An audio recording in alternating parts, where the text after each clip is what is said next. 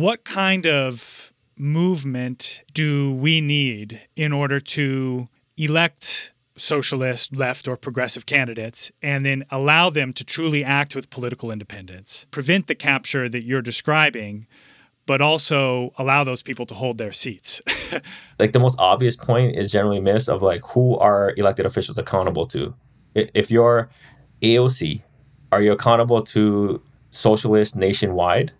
Yes, but who are you sworn to be accountable to by the Constitution, it's your voters. Because I don't want to like be ap- apologetic for elected officials who are voting the wrong way. The institutions we've created, from like Justice Democrats to the work that Sunrise did on elections to creating like a home, is good. It, it is the key. We just need to scale that up. We need much more of it. Because I've been on both sides now, where it's like you elect someone and then you feel like they burn you, or you get elected and then like where are the activists now you're getting wined and dined by lobbyists and you keep saying no to other cocktail meetings and you're becoming a pariah and you have no home.